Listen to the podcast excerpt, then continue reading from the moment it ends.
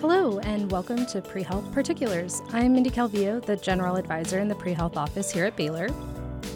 I don't have my co host with me today, but we're very excited you're here. Our purpose is to help you guide your way to the health profession of your choosing. In each episode of this podcast, we'll break down an element of being a pre health student to help you be successful and make the right decisions for you. Let's dive in. On this episode, I'll be breaking down the basics of what a pre PA student needs to know. I'll be covering prerequisite course requirements, a little bit about pre med to pre PA transitioning, patient care experience, shadowing, the application, and then general resources and advice. Prerequisite course requirements. The first thing to know about going to PA school is that almost every school has different requirements. No two schools are exactly the same in what they require, which makes your journey to PA school a little more treacherous compared to, say, medical school. However, fear not. That's why I'm here to help you navigate this jungle. In the pre health office, we have a copy of the application manual for physician assistant programs. This book outlines, very broadly, the requirements of all American PA schools. This can be a good starting point since the book is broken down by state and can help you figure out which schools you should be looking at if you're basing it off of geographic needs. This is also an efficient way to check programs' mission statements to make sure they align with your personal mission. We also have the pre PA planners in the pre health office. These planners are the general requirements for all Texas schools. The planners have more courses listed than some schools require, but they're not missing any courses. Just be sure to read the fine print. As always, you can major in anything you choose and still go to PA school. If you're going to be a non science major, you'll just want to make sure to add in the required courses needed to apply to PA schools. PA schools don't require physics, so picking a major that doesn't require that is a common wish for PA students, just something to keep in mind. I recommend all of my pre PA students have about seven schools that they're planning to apply to and double check their requirements regularly. Seven schools has been shown to be the most efficient number of schools to apply to. It's not just a random number I came up with. Remember, each school you apply to costs money. So applying to dream schools or schools that are just kind of out of what you're able to do or don't align with what you're trying to become, it's just not practical or necessary. If you are a pre med student looking to go pre PA, welcome. If you're an underclassman, freshman or sophomore, fear not. Most of your classes that you've been taking or were planning to take in the next semester fall in line with most pre PA requirements, so you haven't wasted too much time or money or anything like that. You will be switching your focuses from pre med extracurriculars to pre PA. If you are an upperclassman, your focus needs to be on prioritizing patient care experience and clinical time patient care experience. That makes a nice transition to our next topic patient care experience, or PCE. Patient care experience is defined as direct, continuous care for a patient or person. Think physical contact like taking vitals, taking blood, and caring for the patient's well being more so than the logistics or maintenance of care. Emptying bedpans and doing janitorial work would not be in line with patient care experience, but would qualify for healthcare experience. Most PA schools will have written on their websites that PCE is recommended. This is becoming less and less true. All medical industries are wanting to see that people are able to take the pressures and requirements of a job in medicine. One of the common reasons that students choose to go to PA school is because they don't have to commit 8 to 10 years to getting into their career. However, this shortened timeline comes with the requirement that you have to learn in another way, on the job. That was a lot of details and definitions. I know all of you really like numbers. So, the number of hours schools are looking for on average is about 2,000 to 3,000 hours. The amount is going up every year. So, freshmen, you're going to be leaning towards that 3,000 number or more. Upperclassmen are going to be closer to that 2,000 as of this recording. I know a lot of you are like, cool, Mrs. Calvillo, how on earth do I do that? Great question. My recommendation is to get certified in some kind of medical focus. Some good examples are medical assistant, certified nurse assistant, and patient care tech. In Waco, you used to be able to get work in hospitals without any certification. This is becoming less true due to COVID and restrictions that it caused. Non certified students will be waitlisted more than likely.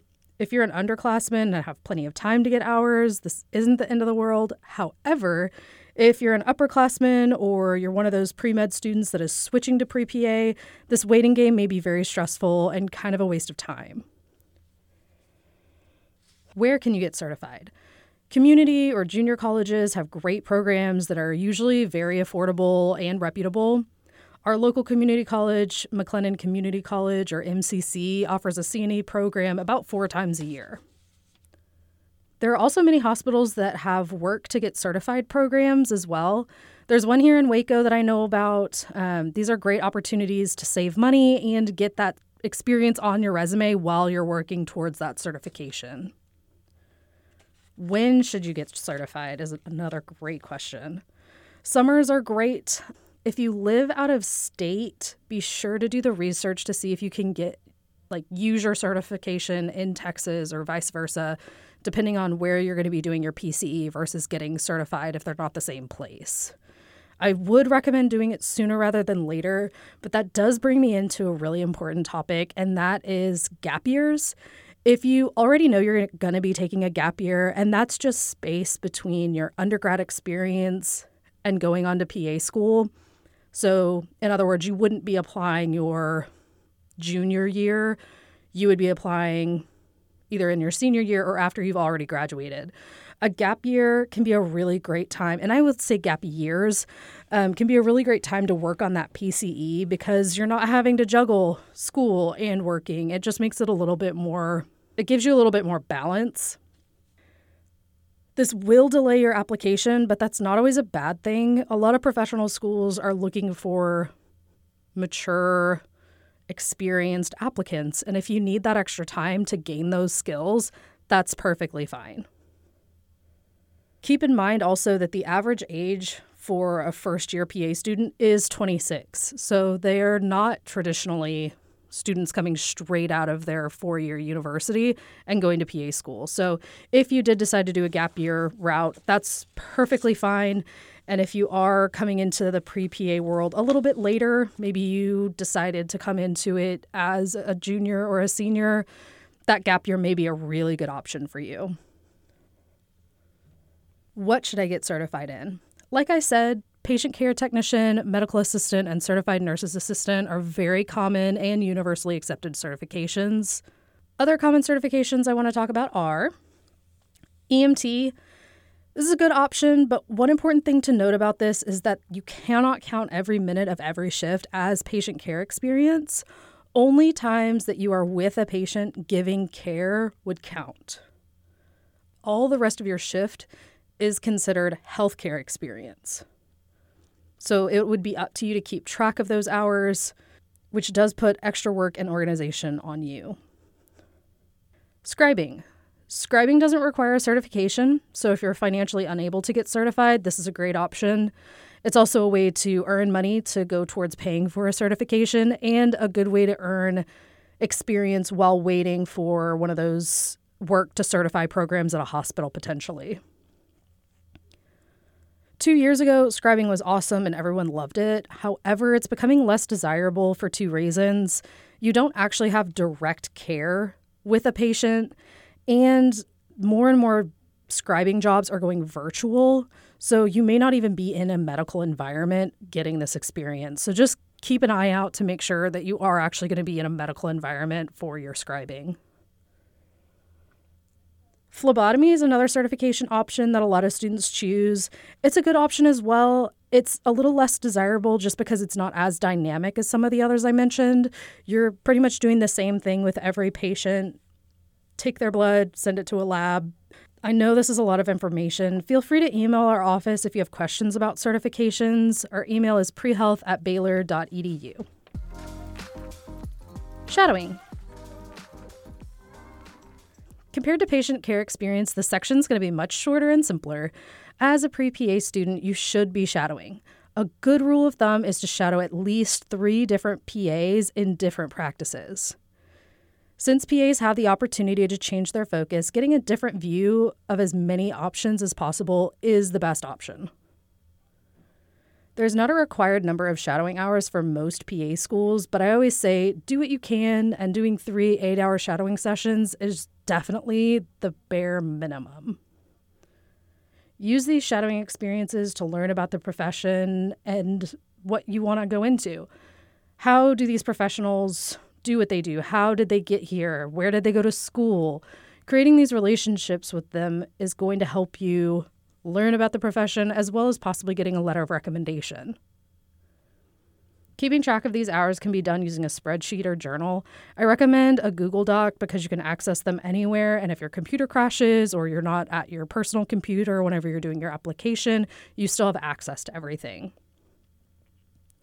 Be as detailed as possible about your experience where, what, when, who, how long is kind of the baseline of what you want to record. What did you see? How many patients did you meet during your time? What's the average number of patients the person you shadowed sees a day? What kinds of care were they giving? How do you feel about the experience? And what did you learn? Were there any memorable stories from the experience that could be used in a personal statement? I will make a little like story time pause here. So, whenever I'm going through personal statements, one in five are going to have the same story in it. So just keep this in mind as you start the process of writing your personal statement. If you befriend an old lady that hates everyone else, I know that feels very special, but unfortunately, it's a very common trope. And it just kind of doesn't seem that impressive coming from people that read that story all day long. So just keep that in mind whenever you're writing your stories. Like, you're not there to change medicine and like revolutionize anything during your patient care experience unless you've had like a full career and now you're transitioning to being a PA. You're new, you're learning, you make mistakes. They know that. They just want to see like how you do in the experiences and what experiences are meaningful to you. Now, if that is a really meaningful experience and you want to tell that story, maybe tell it in a different way that's not mean old lady.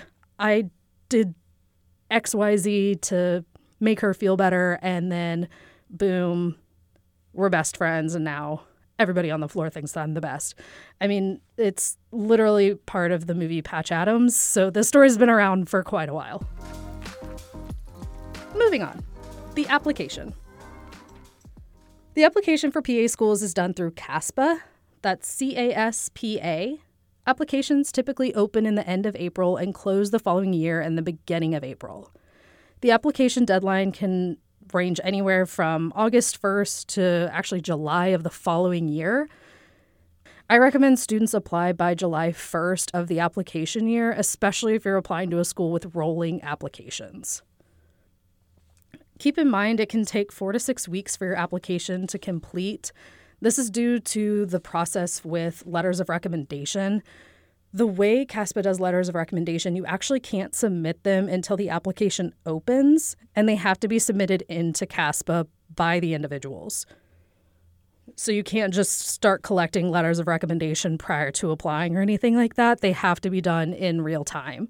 But always let people know well in advance so maybe they can already have them written up. Let them know when you're wanting to have your application submitted so they know kind of what their deadline is. If you tell them, like, oh, you have until April of next year to submit it, they're not going to do it in a timely manner.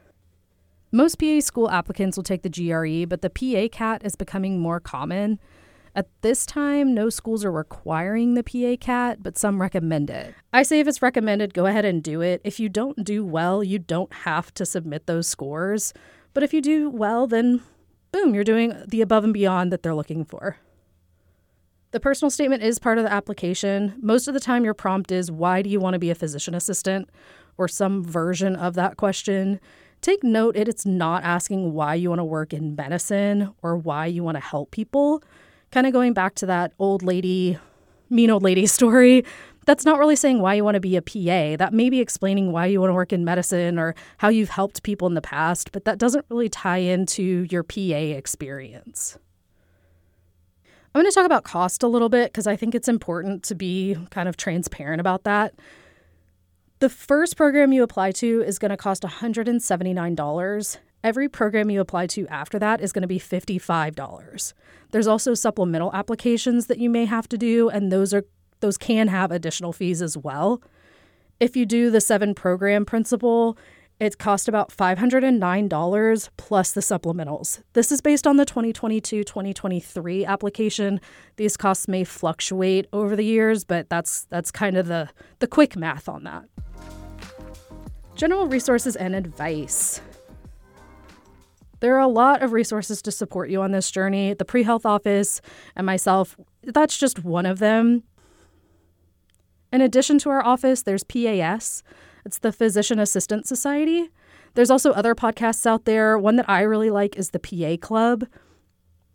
PAEA is also a great resource. I would definitely bookmark it on your computer. They are the ones that list all the requirements for all the schools online. And they also have virtual workshops every once in a while, and those are very helpful resources. AAPA is a good one too. They are a membership service. So, as you get into your junior and senior year, or you're about to apply, I would look into possibly getting a membership. It's something you can put on your application. And they have a lot of good workshops. So they have a really informative and detailed application workshop every year that kind of goes into how to fill out CASPA, what to expect, and then kind of some insider tips from people that are working in the PA profession on doing your application. In our office, we also have the pre PA info packets. These can be picked up at the front desk during normal business hours. This is just the tip of the iceberg on advice for PA students, but I think it gives you a good starting point. I understand if you feel overwhelmed. This is a lot of information, but don't fret.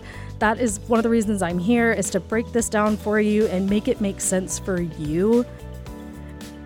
In the meantime, feel free to go to baylor.edu slash prehealth for more information. We look forward to talking to you soon. Bye.